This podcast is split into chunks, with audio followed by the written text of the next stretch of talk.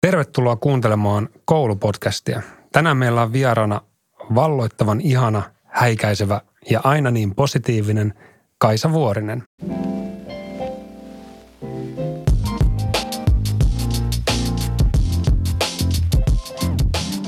Koulupodcastin sponsorina toimii Eduhakkerit ja maailmanluokan täydennyskoulutus opettajille. Mikäli haluat kehittyä opettajana verkkokurssia hyödyntäen, tutustu osoitteeseen eduhakkerit.fi kautta koulutukset kautta MTO. Ja osoita vielä kerran eduhakkerit.fi kautta koulutukset kautta MTO. Koulupodcastin konsepti on seuraavanlainen. Meillä on Kaisa täällä studiossa läsnä kanssamme, mutta hänet päästetään ääneen vasta noin 10-15 minuutin kuluttua. Sitä ennen podcast-studiomme vakio-opettajat Pekka Peura, Sara Peltola ja Jouni Koponen keskustelevat keskenään vieraan edustamasta aiheesta opettajien, koulujen ja oppimisen näkökulmasta. Studiovieraalle on annettu kynä ja paperia, tai ainakin paperia, johon hän voi tehdä muistinpanoja keskustelumme aikana. Mutta hänelle on annettu ohjeistus, että vaikka miten tekisi mieli kesken meidän keskustelumme oikoa meidän mahdollisia väärinymmärryksiä ja virhekäsityksiä, sen saa tehdä vasta alkukeskustelumme jälkeen. Ja kaikki, jotka katsovat podcastia YouTuben kautta, voivat tarkkailla, milloin vieraamme tuskainen ilme tai vääntelehtilvä elekieli antaa merkkejä, että nyt me studioemännät ja isännät ajatellaan jotain asiaa hyvin mustavalkoisesti, naivisti tai jopa virheellisesti. Välittömästi alkukeskustelumme jälkeen vieras pääsee ääneen ja korjaamaan virhekäsityksiämme. Aloitetaan. Tämä on koulupodcast. Ja ihan tähän alkuun mä halusin sanoa, mä oon siis Kaisan tuntenut muutaman vuoden ja on tutustunut tähän hyvän huomaamiseen ja positiiviseen pedagogiikkaan. Ja mulla on niin aineen opettajana alusta asti ollut intuitiivisesti semmoinen fiilis, että tämä asia on kaikkein tärkeintä, mitä koulumaailmassa edistetään tällä hetkellä. Tai mä mietin oikeastaan sille, että jos, jos vain yksi asia olisi, mitä kehitettäisiin eteenpäin, niin mun mielestä sen pitäisi olla tämä. Mutta miten sä Sara niin kuin opinto-ohjaajana näet tämän asian? Siis kyllä mun on helppo tavallaan yhtyä tuohon sun ajatukseen siitä, että, että on tosi tärkeää, jos ajattelee sitä, että mikä on jotenkin niin kuin kestävää tietyllä tavalla ja kestää niin kuin aikaa, mikä on ehkä ollut tavallaan koulutuksessa keskeistä kautta aikojen, niin kyllähän tämä niin kuin luonteen vahvuudet ja jotenkin se niin kuin ihmisenä kasvaminen ja se itsetuntemuksen ja itsetunnon kehittäminen on semmoinen, mikä on tietyllä tavalla kantanut tähän asti, tietyllä tavalla ollut läsnä siinä koulutuksessa. Ja toisaalta sitten tulee kantamaan, mä uskon, että myös jatkossa, että varmasti kun niin kuin muutokset lisääntyy ja nopeutuu ympärillä, niin ei ainakaan tule niin kuin tavallaan arvottomammaksi se, että sä tunnet itsesi hyvin ja tunnet omat luonteen vahvuudet hyvin. Ja just eilen itse asiassa käytiin sosiaalisessa mediassa mielenkiintoista keskustelua, missä yksi vanhempi aloitti siitä, että, että nyt kun on kaikki tällaisia, on ilmastonmuutosta ja kaikkea tämmöisiä vaikeita asioita, niin mi, mitä tavallaan hänen lapsensa pitäisi tehdä, että mikä se on se, mi, mihin ammatti hänen pitäisi opiskella. Ja sitten mä vastasin siihen vähän silleen, että, no, että, että, että näitä kaikki ongelmia pystyy ratkaisemaan tosi eri kulmilla ja tosi erilaisilla porukoilla ja hyvin eri niin kuin osaamisella, niin ehkä tärkeää olisi siinäkin tunnistaa se, että mitkä ne on ne niin kuin sun kulmat, että millä sä haluat lähteä niin kuin yhteisiä ongelmia ratkaisemaan. Ja siinä mielessä mä uskon, että siinä sitten tavallaan niin omien luonteen vahvuuksien tunnistaminen on, on niin kuin tosi tärkeää.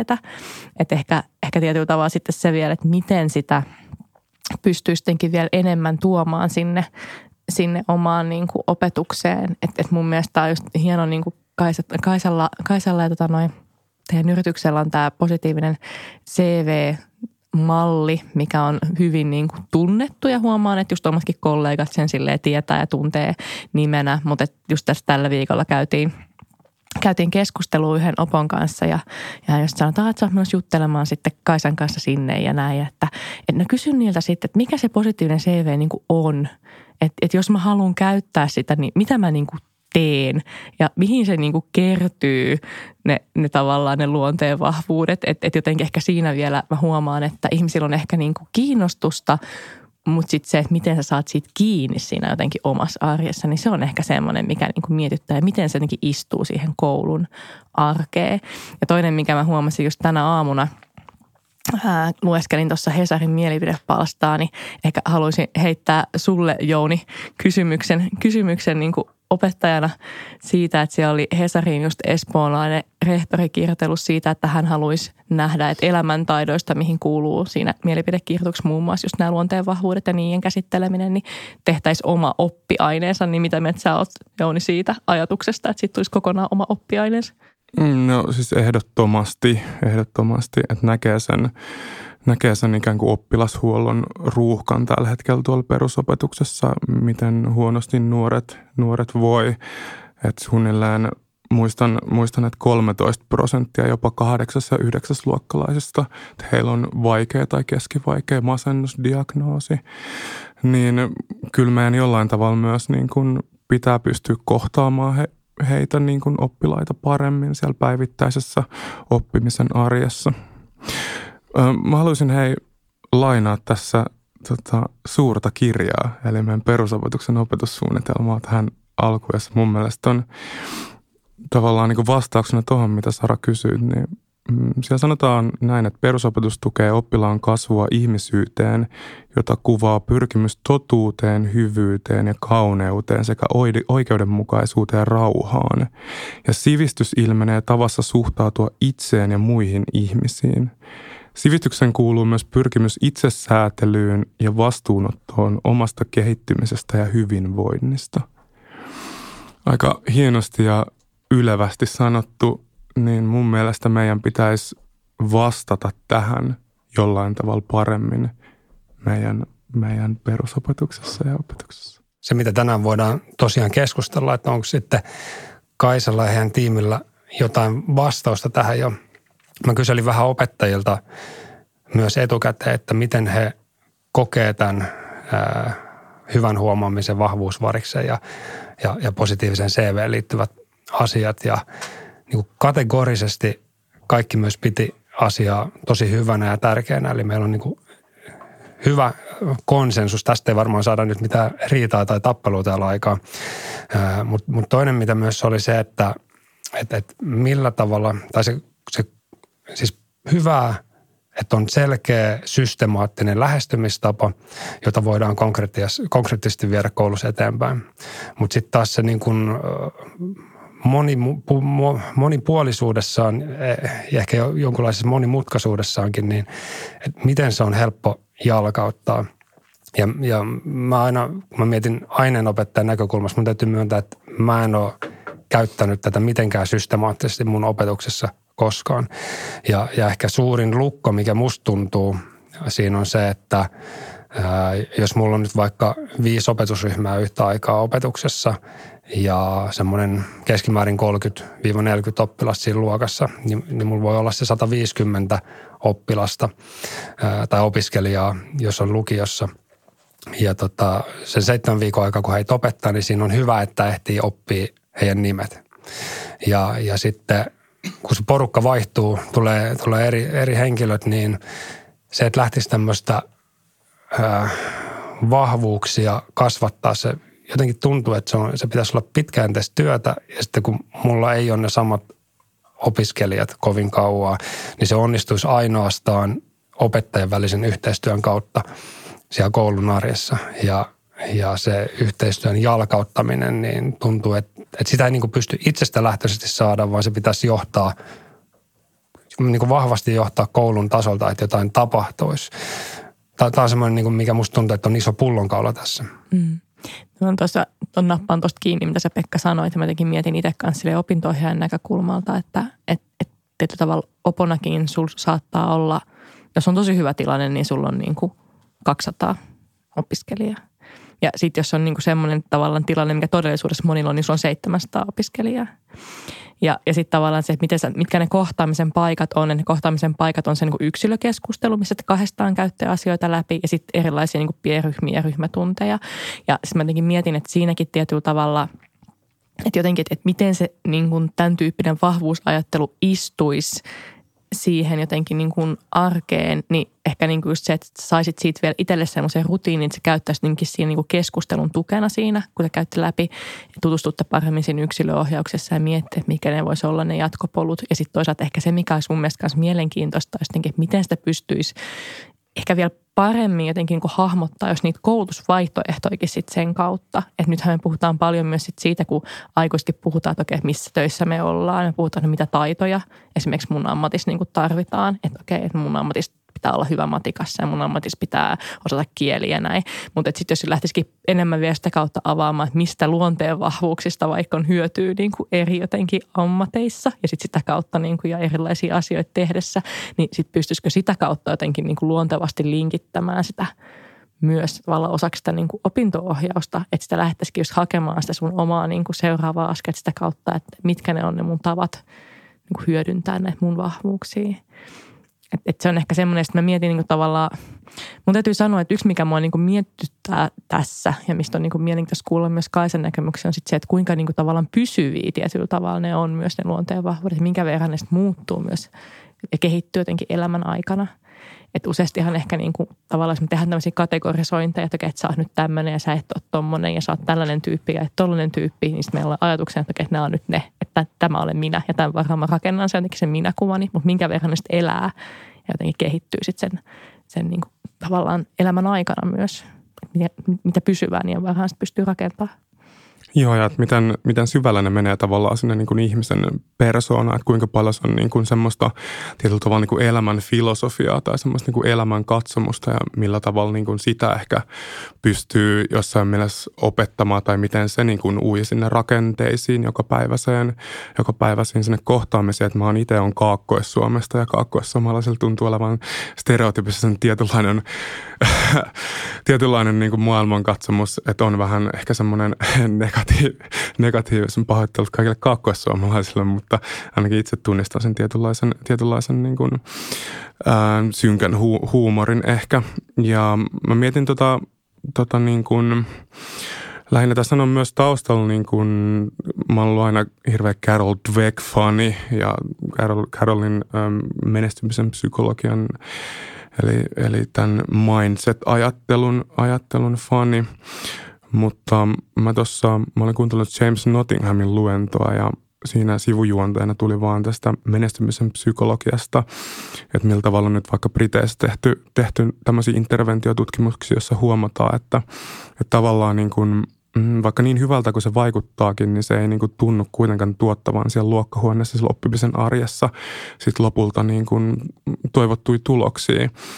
Että millä tavalla niin kuin – mm, sitä semmoista niin kuin elämän filosofiaa tai, tai semmoista niin kuin, isompaa niin kuin näkemystä pystyy, pystyy niin kuin tavallaan opettaa, että se ei jää semmoiseksi niin kuin julisteiksi seinälle ja kerran kuukaudessa ikään kuin otettaviksi semmoisiksi yksittäisiksi, yksittäisiksi niin kuin 45 minuutin tavallaan niin kuin oppitunneiksi, koska tuntuisi, että, se, että me liikutaan myös nyt jossain hyvin syvällä sen ihmisen persoonallisuudessa ja sieltä jotenkin kumpuava semmoisesta kokonaisnäkemyksestä elämää, että onko sellainen kaakkoissuomalainen vähän negatiivinen vai sitten ehkä joku toinen, toinen niin positiivinen maailmannäkemys, millä tavalla sitä pystyy niin oikeasti opettaa, että se kiinnostaa, niin kuin, kiinnostaa hirveästi, että miten siitä saa semmoisen koko sen koulun arkea niin kuin koskettavan.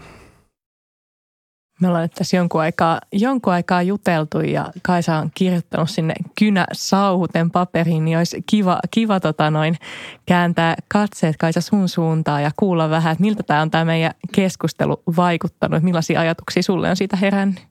Tervehdys kaikille. Mm, moi. Mukava olla täällä. Kiitos kun kysyit Pekka mua tänne mukaan ja te kaikki muutkin. Oikein ansiokasta, monipuolista, eri näkökulmista tulevaa pohdintaa teemaan. Ja oli tosi mukava olla hiljaa ja kuunnella teitä. Ja musta on kauhean hauska olla tässä just Pekka sunkaan, koska kun me oltiin tuolla Tiistilä yläkoulussa positiivista CVtä pilotoimassa ja tutkimassa ja myös Matilahan ala-asteella, niin sä arvostit sitä, mitä me tehtiin ja tulit paikalle ja seurasit ja sitten me ollaan myös keskusteltu teemasta jonkun verran silloin ja senkin jälkeen joten kiva olla tässä saman pöydän ympärillä uudelleen. Joo, mun mielestä tota, teillä oli ansiokasta pohdintaa ja mä oon täällä just sen takia, koska mä olen tämän alan asiantuntija ja tunnen tämän tulokulman hyvin monesta eri, eri monelta eri kantilta. Ja tota, ehkä mä enkana nostasin esiin, ää, aika paljon kommentoisin Saran ajatuksia, niin mun mielestä sun ää, kommentit oli ansiokkaita ja sitten mä ajattelen, että ne typisty pitkälti luonteen vahvuuksiin. Ja mä ajattelen, että, että tota, mä haluaisin valottaa vähän, että mistä kaikesta on kyse. Että luonteen vahvuuksien tunnistaminen ja, ja niiden kautta toimiminen ja, ja niissä kasvaminen on yksi tapa lähteä liikkeelle, mutta se helposti typistyy koko juttu, jos ajatellaan, että se on vain luonteen vahvuuksien tunnistamista ja, ja niistä eteenpäin ponnistamista. Miten sä haluaisit laajentaa siitä sitten vielä tavallaan, niin kuin, että mitä siitä jää puuttumaan? Joo, no jos lähdetään kauempaa liikkeelle, että mä oon yhdessä tota, Lotta Uusitalon kanssa saanut erittäin laajasti tutkia, kehittää, pilotoida, keksiä aiheen tiimoilta viimeiset kuusi vuotta erilaisia juttuja. Me ollaan Helsingin yliopistossa tehty Suomen ensimmäiset luonteenvahvuusinterventiotutkimukset – ja me ollaan ne raportoitu ja julkaistu ja, ja sen jälkeen me ollaan niin kuin opittu ihan valtavasti siitä, että tota, mistä lopulta on kyse. Jos miettii positiivista pedagogiikkaa, niin me ollaan vielä Lotankaan haluttu niin kuin vähän lähteä siitä askel eteenpäin tai ylöspäin tai sivulle. Me puhutaan positiivisen kasvatuksen tulokulmasta ja se on tavallaan semmoinen sateenvarjokäsite, mikä pitää sisällään hyvin monenlaisia eri asioita, muun muassa luonteen vahvuudet – ja tota, sillä tavalla mä ajattelen, että positiivinen kasvatus on hirveän laaja, laaja tota, tulokulma ja se on jotain, mikä on kaikille tuttua, mitä kaikki tekee tavalla tai toisella joka päivä. Ja ehkä siinä keskustelussa, mitä tuossa alussa kävitte, niin tota, mun mielestä oli aika paljon niin kuin ehkä se, että miten mä teen sitä tai miten mä opetan sitä mun mielestä kaikessa opettamisessa ja kasvatuksessa on hirveän pitkälti kyse siitä, että miten me ollaan vuorovaikutuksessa, koska ihminen muotoutuu toisten ihmisten vaikutuksesta ja se on aina kiehtonut mua, että miten siellä koulun, päiväkodin, eskarin, lukion, yläkoulun ää, arjessa sen kaiken niin kuin, mitä pitäisi tehdä sen kaiken ohella, kaikista tärkeintä on se kohtaamisen paikka ja ne mahdollisuudet. Ja musta se vuorovaikutus on se juttu. Et sen sijaan, että lähdetään miettimään, että miten mä teknisesti jotain teen, että mä ensin niin kuin miettisin, että millainen mä olen niin kuin opettajana, kasvattajana. Mitä mä ajattelen, että, että se toinen ihminen tuntisi sen tapaamisen jälkeen itsestään ja omista mahdollisuuksistaan. Ja sitä kautta mä ajattelen, että koulun toimintakulttuuri on niin kuin ihan siellä keskiössä. Jos ajatellaan niin kuin kulttuuri, kulttuura, viljellä, millaista millaista niin kuin kasvualua alustaa me rakennetaan meidän lapsille nuorille, josta ne voi niin kuin ponnistaa. Mitä siellä viljellään, miten siellä puhutaan, onko siellä arvostuspuhetta, vahvuuspuhetta, onko siellä ää, kohtaamisen taitoja, sieltä niin kuin lähdetään eteenpäin. Kaikki tekee tätä joka päivä. Ei tämä ole niin kuin mikään uusi juttu. Tuossa meidän alkukeskustelussa me, vaikka me pistettiin parastamme, miten, mihin me pystytään, niin me kuitenkin ehkä tässä asiassa ollaan enemmän siellä riviopettajien puolella, niin mm. tunnistit jotain stereotyyppisiä ajatuksia tai, tai niin kuin ohutta mustavalkoista ajattelua meidän keskustelussa. Että semmoista, mihin sä niin kuin törmät ehkä kentälläkin, kun sä paljon tapaat opettajia. Että mit, mitä sä haluaisit niin kuin voimakkaimmin korjata tai, tai tukea meitä meidän ajattelussa – Mä haluaisin ainakin Jonille sanoa, että mun mielestä on tosi ok olla negatiivinen ja ajatella pessimistisesti, että, että tarkoitus on just se, että niin kuin jokainen voi sieltä omista näkökulmista niin kuin lähteä eteenpäin ja kasvattaa ja rakentaa uutta. Ja just toi, jos ajatellaan positiivisen kasvatuksen niin kuin keskeistä tehtävää, niin on niin kuin lasten ja nuorten hyvinvoinnin tukeminen. Ja me tiedetään, että jos mä voin hyvin ja, ja mä luotan itseen ja mulla on niin kuin uskomus siitä, että mä voin tehdä asioita yhdessä toisten kanssa, niin mä myös opin paremmin. Että ehkä semmoinen, että me ei olla niin kuin, Suomessa ollaan hirveän varpaillaan siitä, että kenenkään persoonallisuuteen ei saa millään tavalla kajota ja varotkaa vaan, jos annatte palautetta, että sä olet reilu tyyppi, niin se jo meni persoona, että annetaan nyt leimoja otsaan. Musta on välillä ihan siistiä, että voi sanoa, niin että vähän sä oot, niin kuin, sä oot tosi rohkea, että siistiä, että niin kuin oikeasti uskallettaisiin myös sanoa niin sit tyypistä, että se on ihan niin kuin mahtavaa. Totta kai sitä ei saa arvioida sitä persoonaa, mutta tota, Suomessa on niin kuin tosi varpailla ollaan siitä, että ei saa millään tavalla kajota sinne persoonaan, eikä ehkä sitten siihen tarkoituskaan kajota. Ehkä just toi. Ja jos mä, niin kuin, mä oon niin kuin ihan hirveän mielellään puhumassa tästä monesta kulmasta, mutta yksi, mikä niin kuin on tällä hetkellä niin kuin kaiken ytimessä, että mitä me halutaan edistää tutkijoina, ää, asian evankelioina ja joijina ja tota, ää, myös yrityksen niin kuin näkökulmasta, on se, että että niin kuin meidän mielestä ja varsinkin mun mielestä niin kuin kaikista ratkaisevaa on se, mitä Sara tuossa alussa toi, toi esille.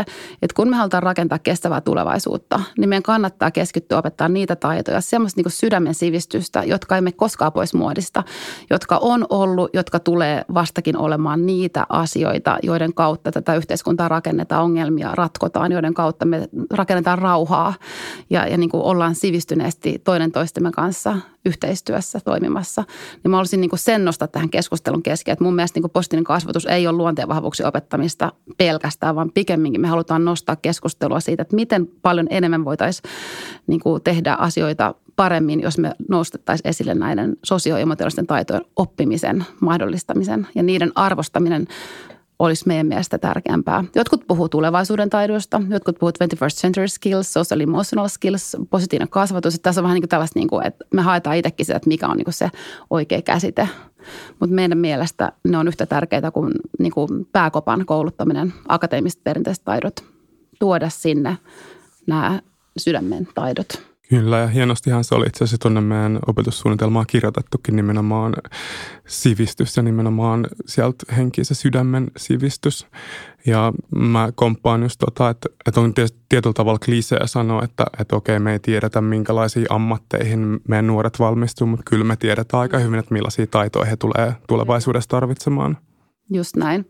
Ja tämä on musta just hyvä, kun tota, me ollaan puhuttu aika paljon näistä just luonteenvahvuuksista ja nyt mä olin tuolla Oulussa hiljattain ja tämä upea, upea uusi nuori nouseva kyky Perttu Pölönen, jolla on tulevaisuuden lukujärjestys ja kaikki ottaa kännykän ja ottaa kuvan siitä. Siellä on nämä ihan vastaavat kaikki niin kuin vuorovaikutustaidot, ongelmanratkaisustaidot, luovuus. Että tavallaan niin kuin, ja siinä puhutaan nimenomaan siitä, että tulevaisuudessa pitää tehdä. Mutta nämä on hiton vanhoja juttuja. Näitähän me ollaan ihan ikuisesti jo tehty ja opetettu. Mutta ehkä se, että nämä on nyt niin kuin noussut noussut tähän keskiöön. Ja opettajat, se on opetussuunnitelmassakin, kuten sanoit. Ja, ja niitä pitäisi niin kuin tuoda sinne keskiöön. Niitä tulisi opettaa. Mutta kun ei ole niin kuin niitä menetelmiä, ei tiedetä, että mistä lähtee liikkeelle. Vähän se, mitä Pekka sanoi tai mistä säkin Jouni puhuit, että miten me lähden liikkeelle. Että meillä on kyllä sitten siihen vastaus.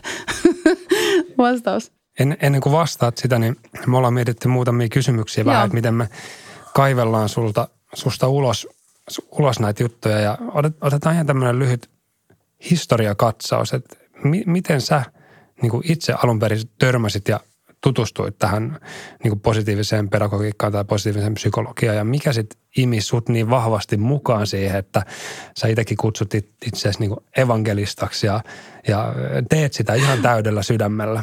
Joo, se on vähän sellainen vitsi. Mä oon saanut kerran, tota, mä olin yhdessä isossa kaupungissa luennoimassa ja mä sain sitten semmoisen kriittisen palautteen, missä mä sanoin, että me kirkkoon, kirkkoon evankelioimaan. Niin mä oon käyttää että mä evankelista, se on vähän sen läppä ää, itselle. Mutta tota, joo, kiitos kysymyksestä. Ähm, mä oon ollut vuodesta 1997 tekemisissä lasten ja nuorten kasvatuksen ja opetuksen kanssa. Ja, ja tota, silloin kun valmistuin luokanopettajaksi, niin mulla oli niinku persoonana, tai niinku opettajapersonana mulle kaikista tärkeintä. Ei ollut niinkään se, että mitä mä opetan, vaan miten mä opetan ja mitä mä kohtaan. Ja, ja mulla oli aina niinku sydän syrjällään niiden lasten ja nuorten niinku eteen, joilla ei ollut asiat hyvin elämässä, joiden elämä oli tavallista haastavampaa. Ja pääsin niin kuin opiskelemaan erityisluokan opettajaksi, mikä oli mulle tosi iso unelman täyttymys. Ja sitten kun mä tota, rupesin sitä työtä tekemään, ää, niin se todella niin kuin, ne ongelmat ja haasteet todella niin kuin hyppäsi silmille ja sieltä tuli aika tuutin täydeltä monenlaista tavaraa oppilailta ja mä rakastin sitä työtä ja mä oon parhaimmillani just siinä niiden mahtavien tyyppien kanssa, jotka niinku haastaa kaikin tavoin. Mutta siellä mä niinku huomasin, että tota, nämä kaverit on jäänyt niin paljon vaille siitä hyvän huomaamista. Ja, ja se, se noidankehä, jolla ne hakee sitä huomioon kahta kauheammin sillä, anteeksi nyt vaan vittuilulla ja, ja niin kaikella sillä, niin kuin, mikä vyöryy sieltä, e, että ne vaan saisi sen aikuisen huomion, jotta, jotta mut nähtäisi. Mä tulisin näkyväksi, niin mä teen kaikkeni ja se, se niin kuin tavallaan oli se mulle herätys. Että et, et mä halusin lähteä miettimään, että miten mä voin tehdä toisin, jotta niin kuin nämä seitsemänvuotiaat pojat vois niin kuin oppia, että he on täydellisiä, rakastettavia, just semmoisina kuin ne on ja ne saa sen palautteen ja sitten samalla opettaa sitä, että saatte sen kyllä, mutta nyt me treenataan sitä hyvän kautta huomion hakemista ja, ja sitä, että te saatte kyllä sen palautteen. Ja samalla mä huomasin, että siellä on niin valtava akateeminen potentiaali, mutta se ei nouse sieltä, koska on opittu avuttomuus, ei kykene keskittymään, ei jaksa ponnistella, on tottunut siihen, että niin kuin ei tarvitse tehdä mitään, vaan joku niin kuin aina tulee jeesaamaan tekemään puolesta. Että mä palasin siihen, että mitä lopulta pitäisi opettaa, jotta pystyisi lähteä edes sen jälkeen opettelemaan matikkaa tai lukemista tai mitä tahansa muuta, koska se koulunpito oli niin kuin se kaiken sydämessä. Ja sitä kautta mä sitten lähdin tutkimaan, että mitä voisin tehdä toisin ja törmäsin Lottaan ja tässä ollaan. Näetkö sä, tota, jos puhutaan niin oppimisen esteistä ylipäätään, että ne tavallaan ne emotionaaliset asiat on niin kuin suurim, suurimmassa roolissa, niin kuin, että se oppiminen ei suju siellä koulussa? No kyllä mä oon sitä mun kokemuksella niin kuin on sitä mieltä, että tota, siellä, on, siellä on niin paljon siellä selkärepussa sitä painolastia ja mielessä muuta ja, ja kaikkea, mikä estää sitä niin kuin oppimista. Et sen takia mun mielestä niin kuin pitää peruuttaa taaksepäin ja lähteä tekemään jotain toisin. Ja sen takia mä liputan ihan hirveän paljon sen puolesta, että meidän yhteiskunnassa – sen varhaiskasvatuksen oikeasti siihen investoiminen, mikä tuottaa moninkertaisesti tulosta, niin sitä mä niin kuin haluaisin nostaa esille. Niin kuin, kun puhutaan nyt koulusta, mutta mun mielestä varhaiskasvatuksessa on niin, kuin niin mieletön mahdollisuus jo varhain tehdä asioita ihan uudella tavalla ja tehdäänkin. Tämä oli mun mielestä mielenkiintoinen, kun just toit esille tuon niin jotenkin huomion hakemisen ja ehkä sen aikuisen nälän tietyllä tavalla, että mikä siellä nuorista, nuorista nousee, että pystyy hyvin tavallaan niin palauttaa omiin kokemuksiin tietyllä tavalla siitä ja sitten toisaalta siihen, että kuinka niin kuin, no toisaalta aika niin pitkiäkin prosesseja tietyllä tavalla, että sit jos, jos sä niin tavallaan lähdet sitä muokkaamaan sen toisen käyttäytymistä ja niin osoittamaan sitä, että sä pystyt niin luottaa muuhun ja mä näen sut ja näin. Että ehkä siinä tietyllä tavalla jotenkin niin jäin miettimään sitä, mitä Pekan kanssa puhuttiin – puhuttiin siitä, että, mikä se, mitkä, kuinka paljon sä pystyt kohtaamaan tavallaan niin aineenopettajan tai opintoohjaajan arjessa yksittäistä nuorta. Ja ehkä niin siihen liittyen myös se, että, että kuinka se niin kuin jotenkin, kuinka tärkeä se on se jotenkin, että se on koko niin kuin sen tavallaan koulukulttuuri ja jotenkin just niin kuin sä sanoit, että se koko niin kuin tavallaan maa tietyllä tavalla on jotenkin sillä samalla sivulla ja että sitä tulee niin kuin eri tuuteista, koska sitten jos jää jotenkin niin kuin – yksittäiselle saattaa kestää jo kauan vai saat kiinni tästä mun ajatuksesta? Että... Joo siis ehdottomasti mulla on ollut nyt se tilaisuus, kun mä en ollut itse muutaman vuoden koulussa töissä, että mä oon saanut kiertää tosi paljon suomalaisia kouluja ulkomailla valtavasti ja tavannut rehtoreita ja, ja ne koulut, missä mä näen, että niin kuin oikeasti joka tasolla, yksilötasolla, niin kuin toimintakulttuurin tasolla siellä opehuoneessa niin kuin on jotain, kun sinne astuu jotain ihmeellistä, niin kun se pitkälti lähtee sitä, että sillä koulun johtajalla, rehtorilla on visio ja se on, se on arvojohtaja ja se on tiettyyn suuntaan sitä niin kuin porukkaa lähtenyt viemään. Ja se näyttää sen suunnan ja niin kuin sinne mennään. Se näkyy niin kuin joka tasolla. Ja nimenomaan, että se toimintakulttuuri on rakennettu niin, että se lähtee aikuisista. Sen jälkeen aikuiset oppilaat yhdessä ja mitä, miten niin kuin vanhemmat tulee mukaan. Mutta tota, kyllähän tämä aika pitkälti se. Ja sitten törmää siihen, mitä Pekka sanoi aika paljon, että opettajat sanoo aina, että en mä ehdi tehdä tätä, kun mulla on kiire. Ei tätä tehdä. Tämä on niin elämää, tämä on niin kohtaamista, tämä on niin joka päivästä sitä, että me katsotaan silmiimme, hymyillään, me, me niin ollaan siellä lapsia nuoria varten. Ja joskus se matikka on toisarvosta, sori Pekka, ja pitää tehdä jotain muuta.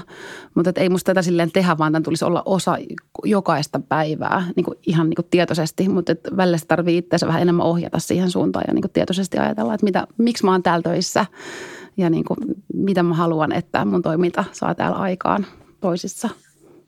Näetkö sä, että tässä tapahtuu itse asiassa jotain niin kuin, kun alakoulun ja yläkoulun välillä, että se ikään kuin se päivittäinen kohtaaminen jollain tavalla niin kuin vähenee. Että ehkä itse, kun on yläkoulun opettaja ja, ja on poikkeuksellisen paljon oppilaiden kanssa tekemisessä, on semmoinen erikoinen medialuokka ja on reissannut heidän kanssa ympäri maailmaa ja on sitten ikään kuin huoltajana siellä reissussa mukana ja sitten sitä kotikävää siellä niin kuin iltaisin podetaan ja näin poispäin, niin tota, musta tuntuu ehkä, että, mm, että jotain tapahtuu siinä, siinä niin kuin tavallaan nivelvaiheessa, että sitten se aineen opettajuus tuo ehkä semmoista, että tietyllä tavalla ehkä semmoista kollektiivista vastuuttomuutta siitä kohtaamisesta. Miten sä näet?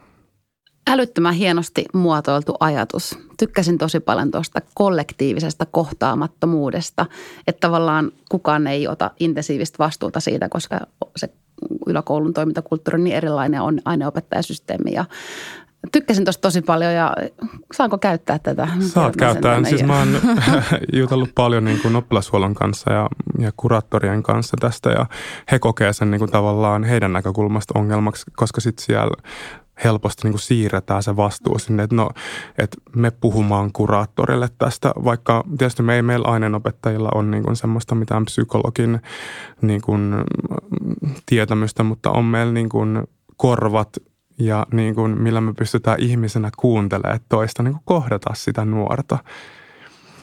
Tavallaan, että me voitaisiin ottaa niin kuin yhteis, yhteisvastuuta tavallaan siitä kohtaamisesta. Niin mä kanssa jaan tuon aineopettajan näkökulmasta siinä, siinä, tai se tunne on, että mä kadehdin luokan opettajia tosi paljon siinä, että he saa viettää niiden samojen nuorten kanssa tai lasten kanssa niin pitkiä ajanjaksoja. Ja mulla ei oikeastaan sitä mahdollisuutta – rakenteellisesti.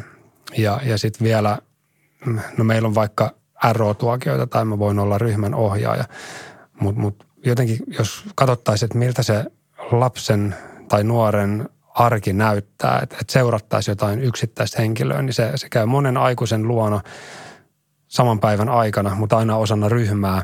Ja jotenkin tun, mulla on semmoinen tunne, että kun siirrytään alakoulusta, jossa sulla on aikuinen, joka näkee sut koko ajan yläkouluun, jos ei ole enää yhtään aikuista, joka ottaa susta niin vastuuta. Si- se on, siinä on rakenteellisesti jotain, äh, josta itse en pidä. Hmm pakko nappaa tuosta tosta kiinni sen verran, että on myös miten se näkyy niin kuin sit siellä opintohuoneessa, vaikka mä sanoin, että niitä, tavallaan kohtaamisia, että ne, on niin kuin, niitä tulee pisteittäin, mutta kuitenkin ne yksittäiset kohtaamiset, jos sä ajattelet, että sä vet vaikka tunnin puhut jonkun kanssa kahdestaan huoneessa sen elämästä, niin ne on aika niin kuin intensiivisiä, että siinä sitä kohtaamista niin kuin tapahtuu, mutta se mitä siellä niin kuin huomaa, niin se huomaa just tämän pirstaloitumisen tietyllä tavalla, koska sen tavallaan, että, että jos sä kadehdit niin kuin aineenopettajia siitä, niin mä oon tavallaan, että heillä on aikaa kohdata, niin mä oon tavallaan tosi kiitollinen opintohjaajan työ siitä, että sä opit tuntemaan sitä, niitä kuitenkin niitä nuoria lapsia syvemmältä tietyllä tavalla kuin sen niin kuin jonkun tietyn jotenkin oppiainen osaamisen kautta, jos mä nyt kärjistän.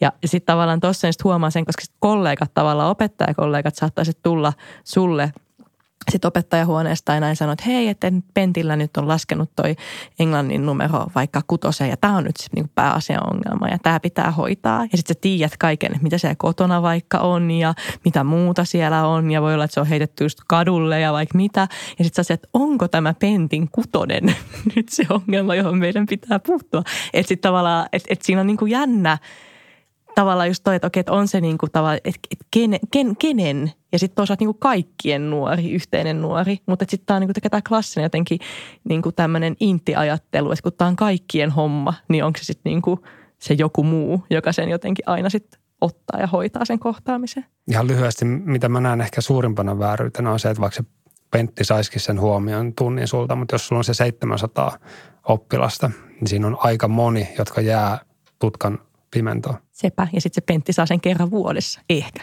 maks. No, jos mä siirrän vähän tätä teemaa opettajista, että mitä opettajan pitäisi tehdä, niin mitä me ollaan huomattu tässä hyvän huomaamisessa, mikä on meille sydämen asia. Joten me halutaan niin kuin ennen kaikkea nostaa esille sen vuorovaikutuksen merkitystä ja sitä, että miten suuri voima on sillä, että mä tuun näkyväksi ja mulle annetaan se palaute, joka mulle kuuluu.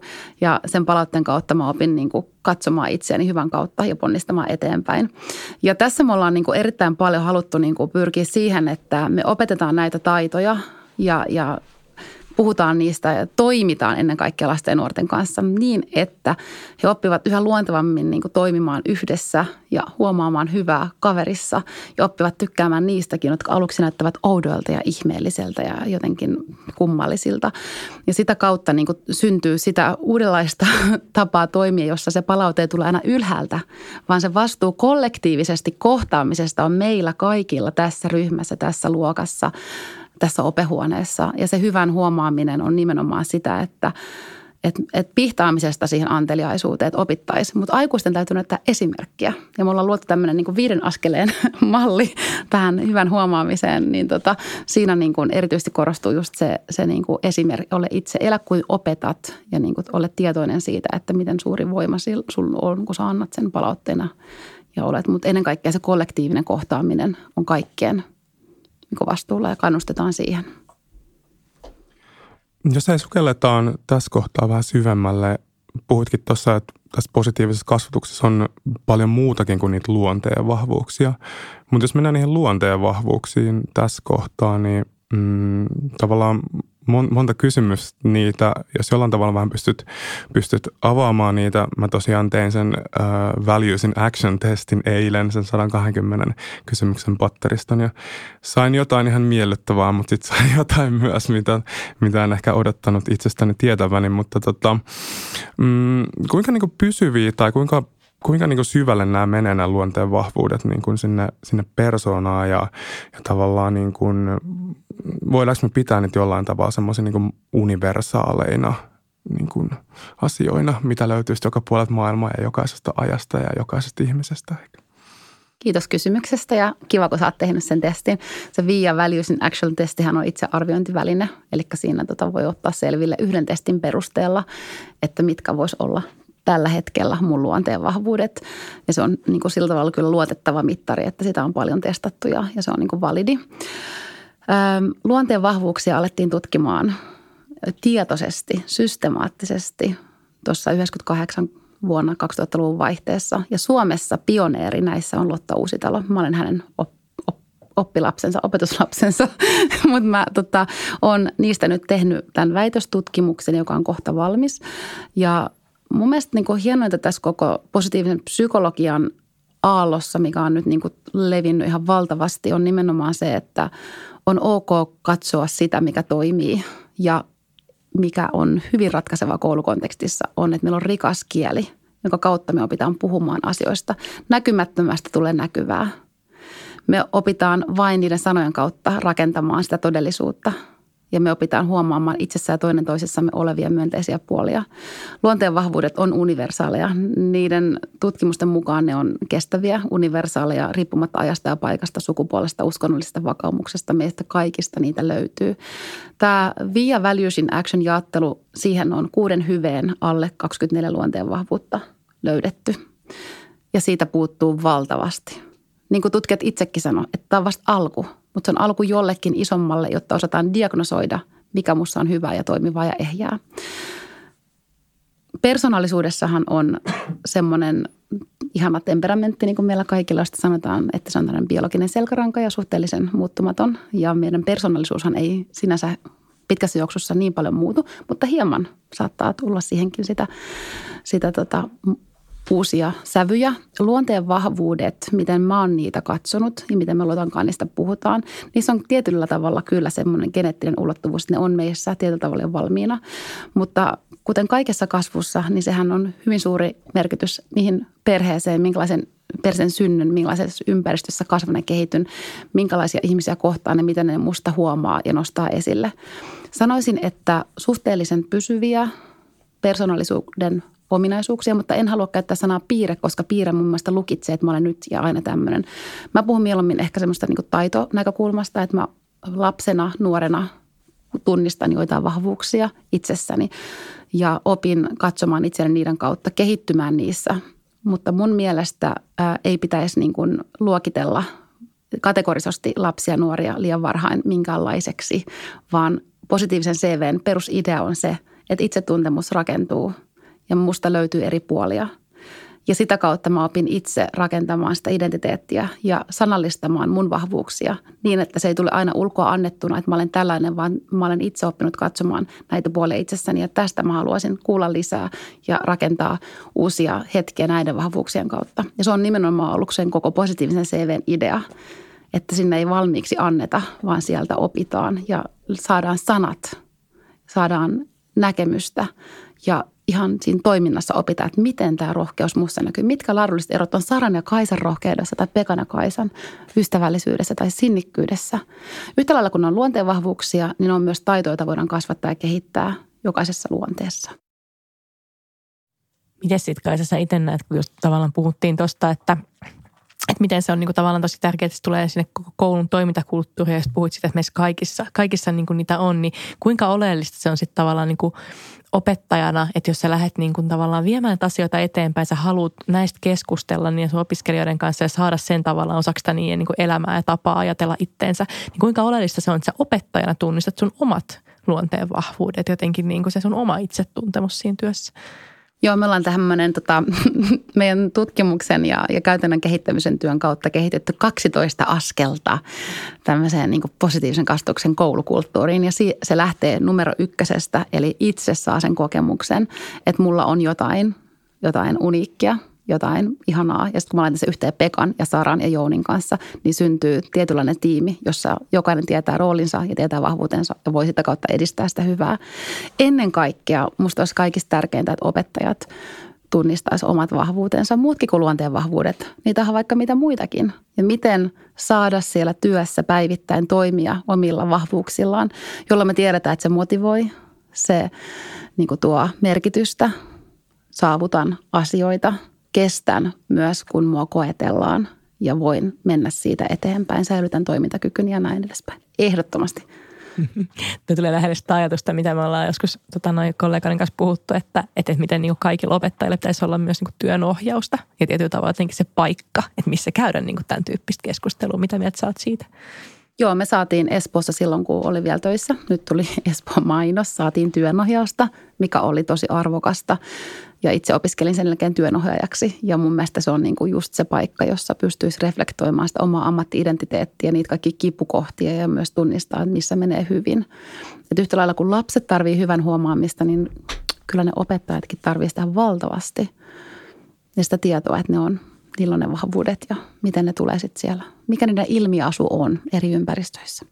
Ja varmaan just täytyy ymmärtää sitten tiimiä kanssa, pystyy tiimiytymään, niin kuin sä just sanoit, että, että ymmärretään toisimme vielä paremmin sitten kanssa. Kyllä. Että kulttuuri lähtee kasvamaan sitten sieltä. Juuri näin. Ja meillä on niin kuin hyvin, hyvin vahvasti yhteisopettajuus tulossa yläkoulun puolelle ja alakoulussa sitä on tehty ehkä vähän niin kuin luontevammin pidempään, mutta, mutta selkeästi niin kuin yläkoulussa niin yhteisopettajuus, niin, niin tässä olisi varmasti hyvä, hyvä työkalu myös, myös niin kuin sinne suuntaan.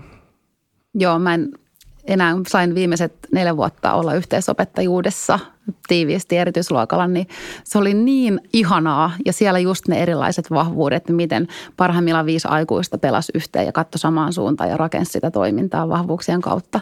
Se oli tosi hienoa aikaa, joten kyllä yläkouluun myös. Kiitos. Mä itse kun käyn paljon kouluttaa opettajien ympäri Suomeen, niin mulla on semmoinen – tai on paljon miettinyt opettajien täydennyskoulutusta myös, niin mun näkemys on, että parhaiten saataisiin lisättyä opettajien osaamista ja pedagogista ymmärrystä sillä, että ne tekisivät vain yhteistyötä. Että et kaksi opettajaa samaan luokkaan vuodeksi ja kaikki ratkaisut, mitä ne tekee, ne tekee keskustellen, pohtien yhdessä, niin sitä kautta niitä vastauksia löytyisi. Mutta mä haluan Kaisa sulta yhden kysymyksen. Mennään, tai pystytään vielä koulussa, mutta mennään – ja tässä ajassa, mutta mennään mielikuvitusmatkalle eräänlaiseen historiaan. Ja nyt, nyt kysymys sulle, että jos sinä olisit koulussa, peruskoulussa tällä hetkellä, niin mitä sä haluaisit, saisit siis oppilaana, niin mitä sä haluaisit, että sulle opetettaisiin ensisijaisesti ja, ja miten sä haluaisit, että sun oppimista ja toimintaa arvioitaisiin – Huh, mikä kysymys.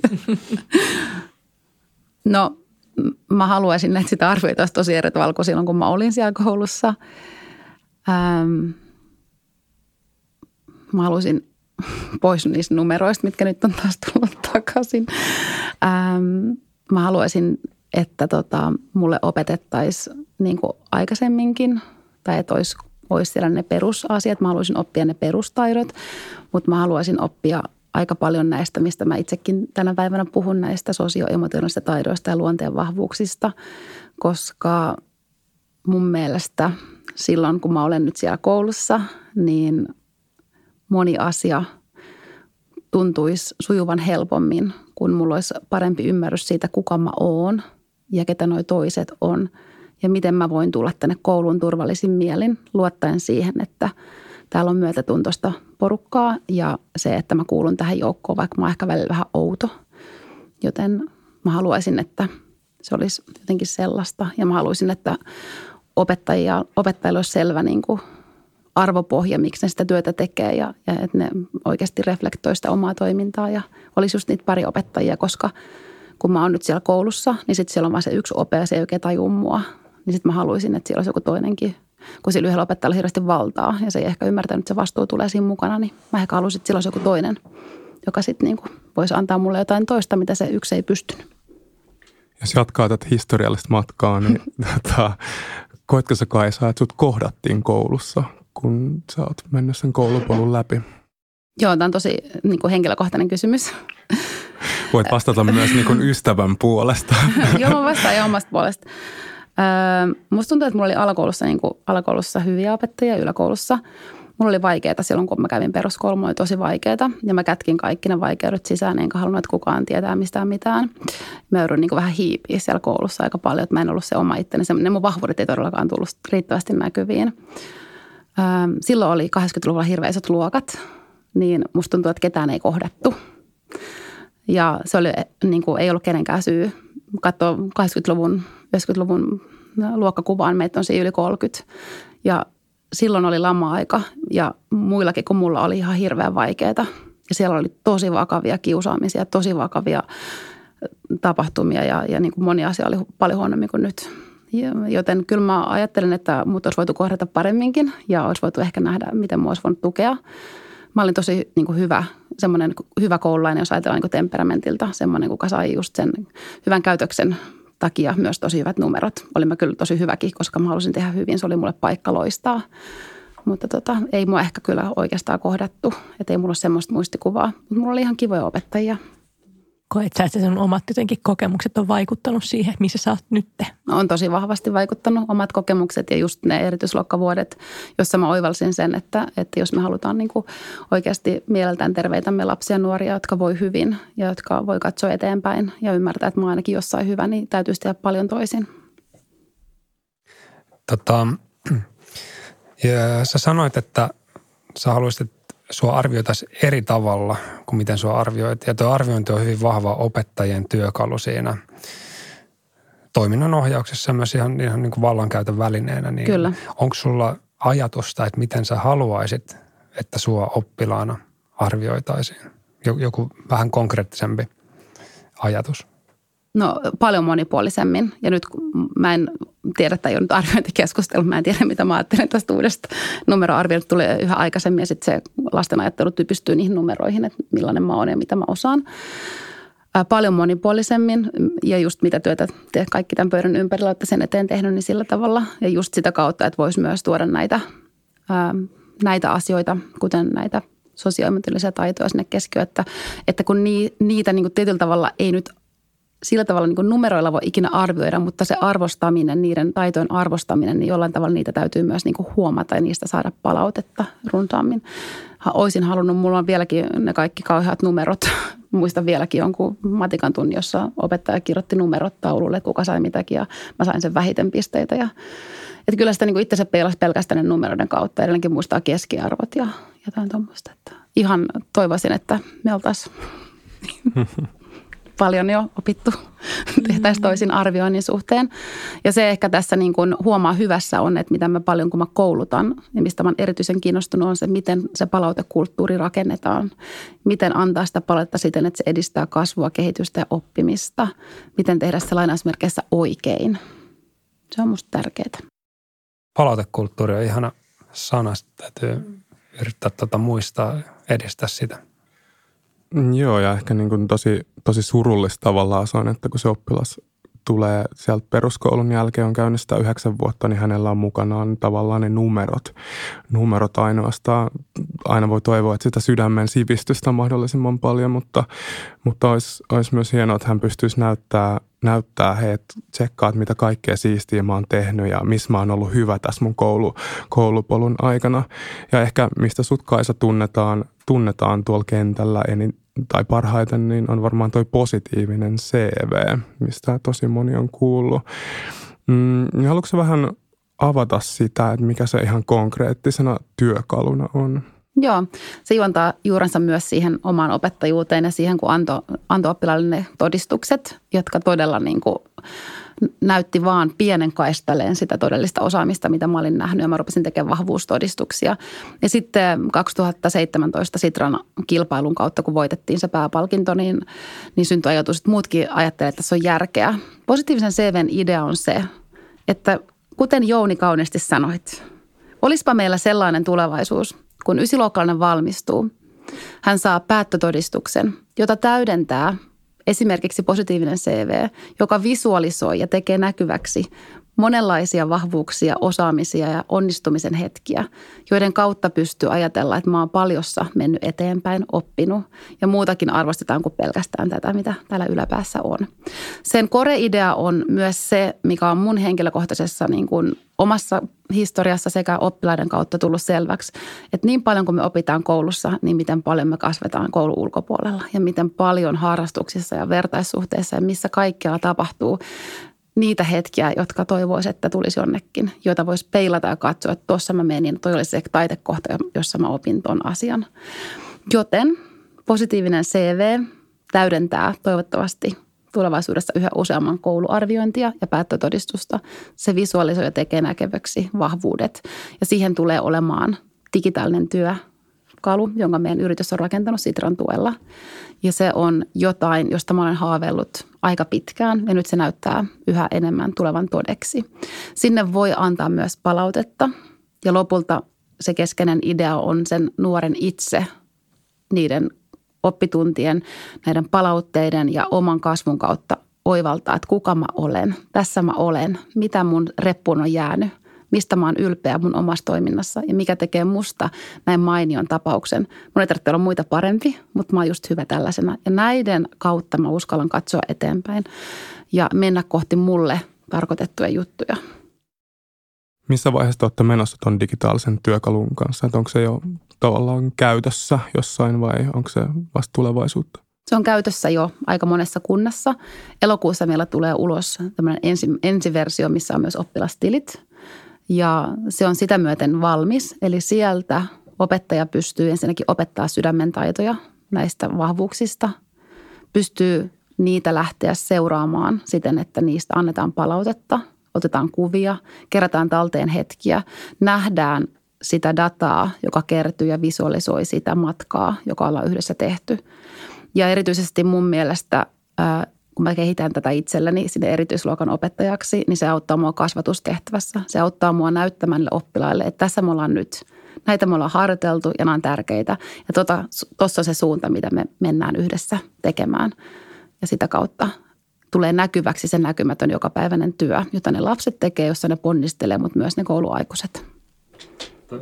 Tuo laaja, laaja ja niin kuin elämänkokoinen asia, jos miettii yksilön kannalta, niin miltä näyttää, onnistutteko te tekemään siitä riittävän yksinkertaista, että sen, sen käyttäminen on myös tämmöiselle riviopettajalle, niin kuin vaikka minä, ja vielä esimerkiksi aineen opetuspuolelle, niin mahdollista ja hel- helposti käytettävää. Joo.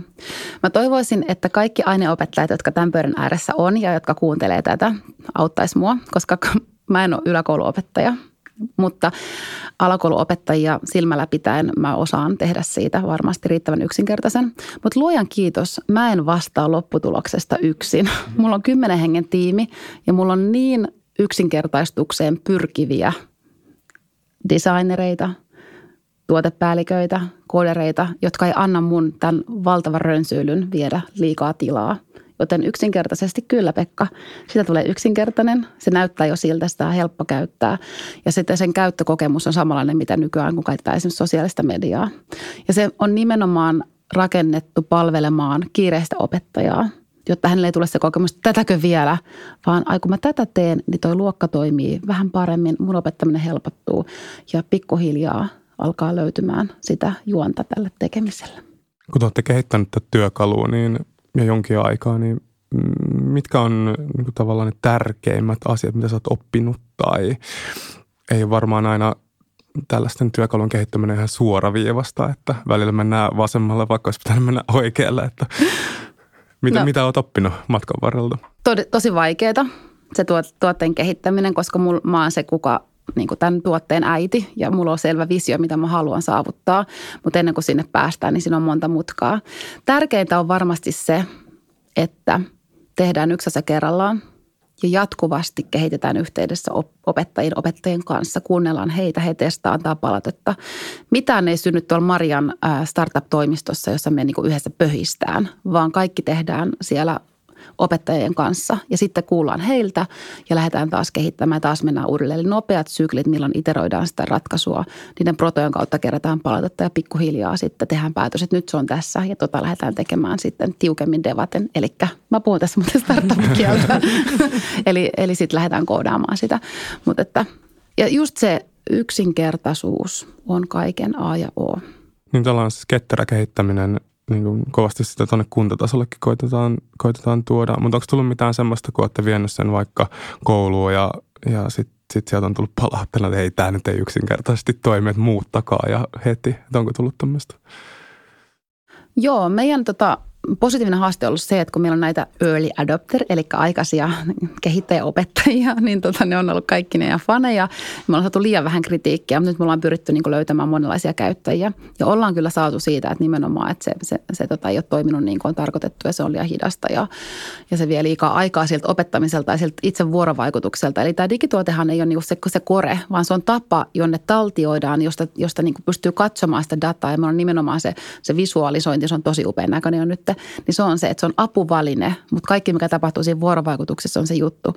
Mutta se auttaa opettajia ja siis lopulta niitä nuoria löytämään ja, ja taltioimaan ja niin kuin rakentamaan sen kautta sitä niin kuin itsetuntemusta. Saako se nuori niin kuin mukaan, mukaan tavallaan sen omat, omat matskunsa, että hänellä säilyy se omistajuus ja että hän voi vaikka Kyllä. kun hakee kesätöihin, niin hei, hei katoppas mitä kaikkea siistiä mä osaan. Joo, niin tuut sä meille, tuut sä meille, meille tota, käymään jonain päivänä. Joo, mä, mä oon itse asiassa yläkoulun opettaja, sitten kaivannut Sen takia mä ajattelisin, että tämä oli toi hyvä tavattiin ehdottomasti ja se on, se on se unelma, että miten se tieto sen nuoren mukana siirtyy. Että nuori, se on nuorta varten tehty, että se kaikki, ne, mitä hän on siinä halunnut tuoda tarjolle, josta hän on halunnut niin kuin muillekin kertoa, niin säilyisi ja voisi hakea kesätöihin ja kun hakee se oponkaan keskustella ja peilata sinne ja sitten miten se data siirtyy sitten sinne tota, siitä eteenpäin toiselle asteelle ja niin edespäin. Se on se mun unelma, mutta katsotaan.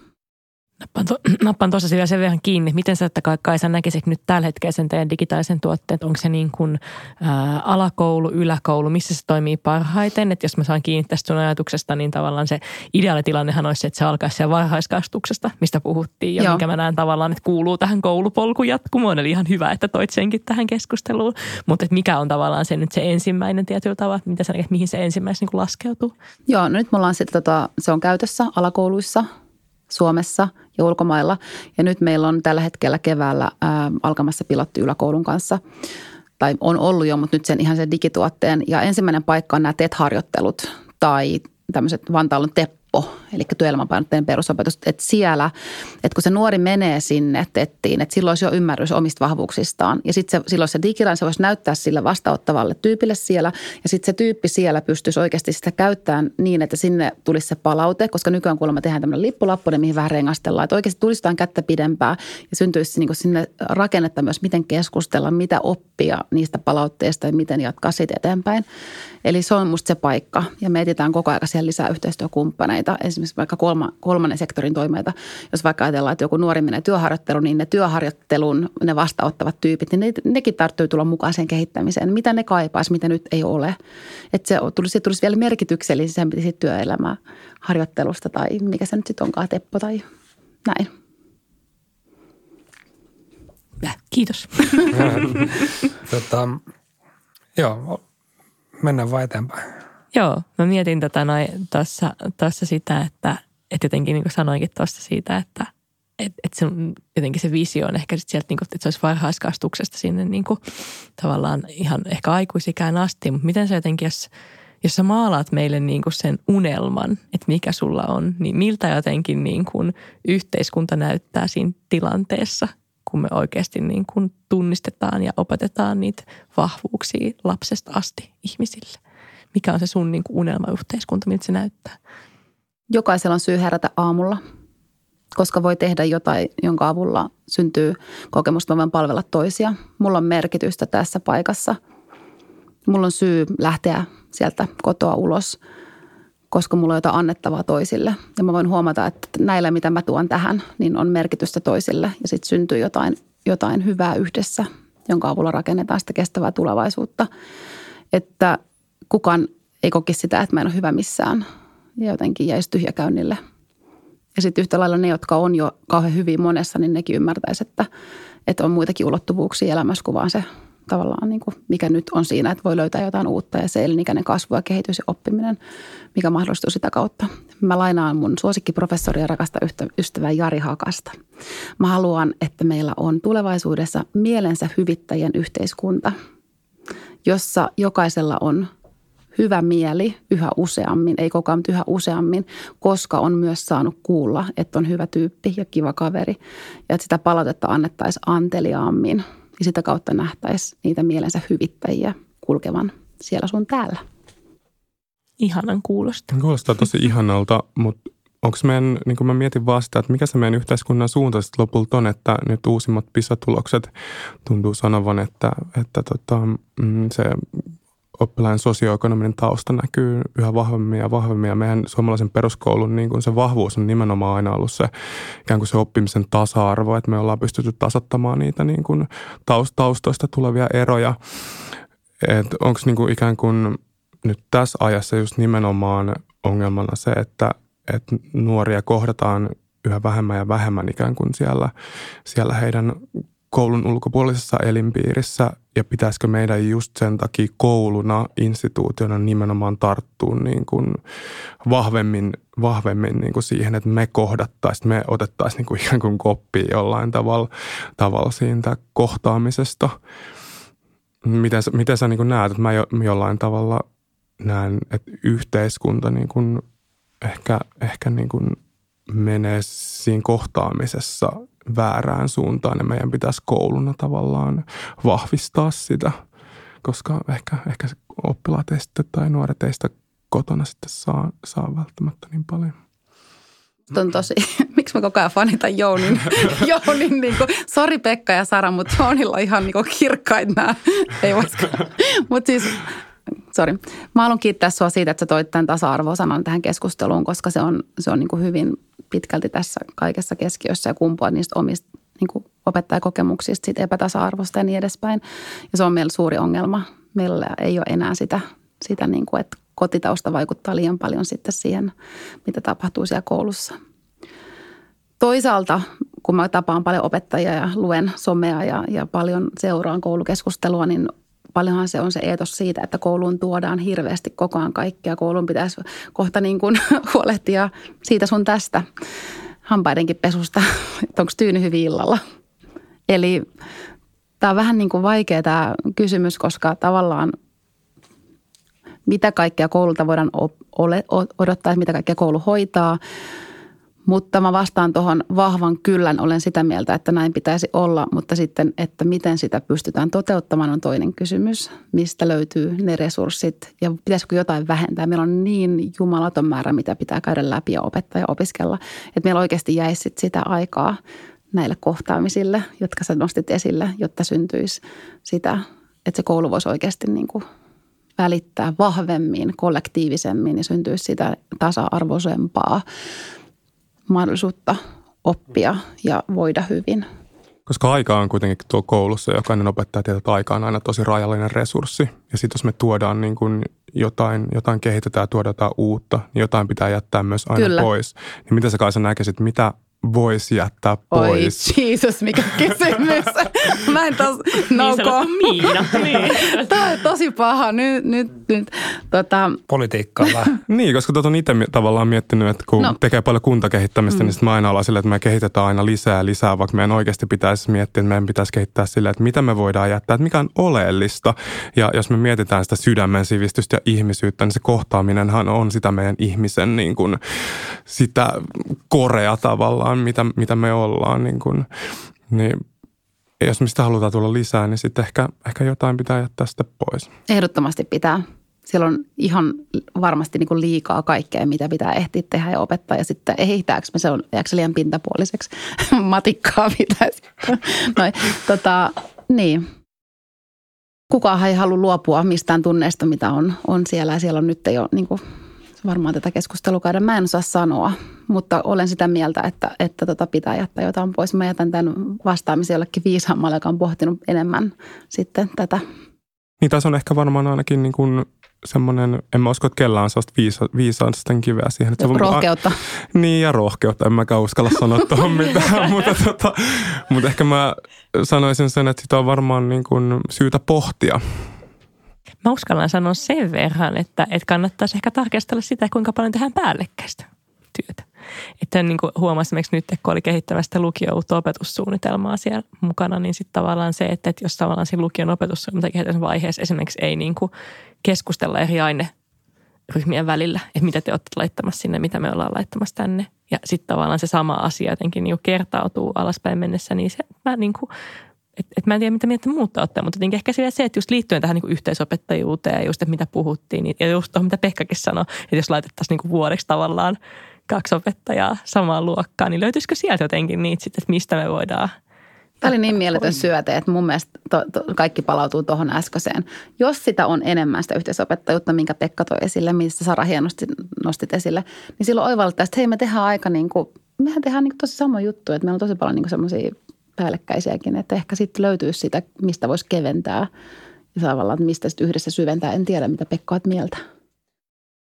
Kokemuksena voi sanoa, että ylivoimasti urani paras, mielenkiintoisin ja eniten itselleni antanut matematiikan kurssi oli semmoinen, joka me päädyttiin vetää äidinkielen opettajan kanssa yhdessä. Sitä, että otettiin äikän ykköskurssi, lukios matikan ykköskurssi ja todettiin, että mennään yhtä aikaa tähän luokkaan ja opetetaan näikkää ja matikkaa sitten yhtä aikaa ja katsotaan, mitä, mitä tapahtuu. Ja, ja se, se etukäteisvalmistelu ja se mietittiin paljon, että, että mitä me sitten tehdään, jos me halutaan, että molempia voi siellä oppia, niin se oli kyllä semmoinen seikkailu, että mä jatkossa haluaisin aina opettaa yhdessä, Mut, mutta se, miten arki on kalenteroitu, se on, siellä on tota paljon vastavoimia tämmöiselle. Niin mun mielestä tuossa yhteisopettajuudessa on niin kuin valtavasti erilaisia juttuja. Kaisa toi tuossa esille sen, että, että että on hyvä, että on nuorilla niin useampia opettajia, mihin voi ehkä samaistua ja saada sitten sitä kohtaamista. Mutta toisaalta niin kuin meidänkin koulussa, kun on kuusi matikan opettajaa, niin parhaimmillaan kaikki ehkä suunnittelee itsenäisesti sitä samaa juttua, niin sehän on vaan niin kuin ihan no-braineri, että mm. niin ei kannata tehdä, koska se on niin kuin aikaresurssin hukkaamista. Mm että kyllä, kyllä niin kuin yhteisopettajuus vapauttaa ehdottomasti sitä aikaa ja ylipäätään yhdessä me ollaan enemmän kuin yksilöinä. Just näin. Mä voisin vähän laajentaa tätä ajatusta vielä koulumaailman ulkopuolelle, että, että kun Sara kysyi sitä, että miltä, miltä niin kuin maailma tai tulevaisuus voisi näyttää, jos, jos niin kuin tämä olisi jo totta. Ja, ja nyt ollaan puhuttu, että miten tätä hyvän huomaamista voi olla koulussa – mutta mut vois, voiko teidän työkalu käyttää myös niin kuin muissa organisaatioissa? Voisiko se käyttää työpaikoilla? Voisiko joku kunta olla hyvän huomaamisen kunta? Mi, mi, mihin tämä niin kuin laajenee? Joo, kyllä. Ja se on kyllä suunnitelmissa. Sitä työkalua, mikä nyt on kehitetty, niin se taipuu helposti ylöspäin ja käytettäväksi eri ympäristöissä. Ja mun mielestä ehdottoman fiksua olisi myös tehdä sitä yhä enemmän aikuisten yhteisöissä ja niissä muissa ympäristöissä, missä lapset ja nuoret viettää aikaansa, jota, jotta siitä tulisi niin kuin, jos, jotta se niin kuin jalkautuisi ja menisi eteenpäin ja skaalautuisi yhä useampaan paikkaan. Ja mikä olisi nyt, jos kuulijat kertoisivat, mikä kunta on se, joka ekana ottaa koko kunnan strategiaan, että me ollaan tämmöinen hyvän huomaamisen kunta – Muutama mulla on jo mielessä, mutta tätä saa ilmoittautua mulle henkilökohtaisesti. Kaisalla vaan sähköposti kuntajohtajat. Me. Mä ainakin niin kuin kirkkonummelaisena kehittäjäopettajana, niin voin sanoa, että en, en uskalla ehkä luvata koko kunnan puolesta, mutta ollaan, ollaan hyvien, hyvinkin samojen teemojen niin kuin äärellä, äärellä oltu pari viimeistä vuotta siellä kehittämässä. Varmasti. Mitä sä Kaisa mietit sitten, paitsi se, että kaikki nyt kiinnostuneet opettajat ja kuntapäättäjät laittaa sulle sähköpostia ja no. lähdetään tätä viemään eteenpäin, niin mitä jos nyt tässä tämän podcastin kuuntelun aikana uusilla opettajilla on herännyt kanssa meidän mielenkiinto ja kipinä tähän aiheeseen, niin mitä sä toivoisit, että he tekee seuraavaksi? Miten pääsee eteenpäin? Mä toivoisin, että he olisivat niin kuin valmiita miettimään, että mitkä on ne tosi pienet asiat, mitä ne voi joka päivä tehdä edes kaiken kiireenkin keskellä, jotta se kohtaaminen mahdollistuu ja jotta siellä koulussa syntyy niitä, niitä tota hetkiä, jolloin tullaan näkyväksi ja, ja ollaan yhteyksissä. Ja jos haluaa tehdä lisää, jos haluaa systemaattisesti lähteä johtamaan koulussa hu- hyvän huomaamista ja vaikka muutosta, niin tota, siihen tämä nimenomaan tämä digitaalinen työkalu on kehitetty, jotta voidaan systemaattisesti nähdä se vaikuttavuus, kun yksi tekee tässä, toinen tekee tuolla, kolmas tekee tuolla ja kaikki tekee jotain siinä suunnassa. Niin mitä se tekeminen tuottaa, missä se rupeaa näkymään. Me ollaan rakennettu hyvin vahvat tällaiset vaikuttavuusketjut, mikä on nykypäivän myös muotisana, tämä impact, niin se on osa meidän tuotetta, että voidaan oikeasti nähdä, että pienillä asioilla, kun niitä moni tekee samaan suuntaan, jopa päivittäin, rupeaa tapahtumaan muutosta ja se muutos on väistämätön ja, ja se, sitä kautta niin kuin se meidän digitaalinen työkalu tuo mun mielestä lisäarvoa siihen opettajien kasvatustehtävään ja opetustehtävään. Mä haluan puristaa susta Kaisa vähän konkretiaa. että mikä sun mielestä olisi se, niin kuin, mitä sä haluaisit, että, että tästä päivästä eteenpäin siellä oppimisen arjessa jokainen suomalainen opettaja, joku pieni juttu, mitä ne tekee joka päivä. Mitä sä haluaisit? Mä haluaisin, että jokainen suomalainen opettaja – joka päivä tullessaan sen kynnyksen yli sinne työpaikalle, niin muistaisi, että, että niin kuin mikä on lopulta tärkeintä. Ja toivottavasti siihen kirkastuu se, että mä oon täällä näitä lapsia varten ja näitä nuoria varten.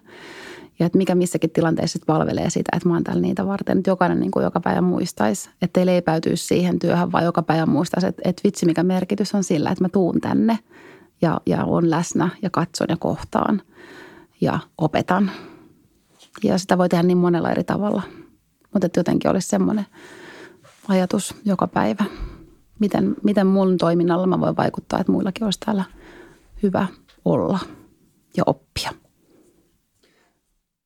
Jos, jos voisi loppuun vielä vähän tiristää sitä konkreettiatasoa vielä lisää, että jos ei malta odottaa sitä digitaalista ratkaisua, mikä tästä on tulossa, niin mitä voi tehdä huomenna?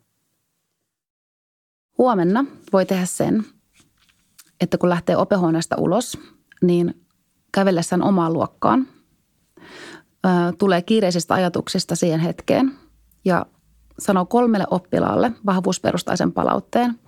Ja onpa mukavaa, kun sanoin rohkeasti, tota viime tunnilla muuten viittasit, että, että mä oivalsin tosi paljon tuosta sun toiminnasta.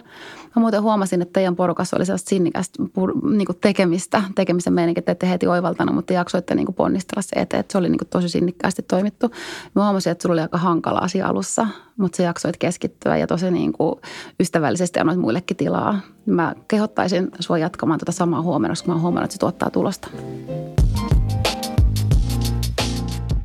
Kiitetään Kaisaa. Kiitos, on ollut tosi mielenkiintoista. Ihana, kun olit meidän vieraan. Kiitos.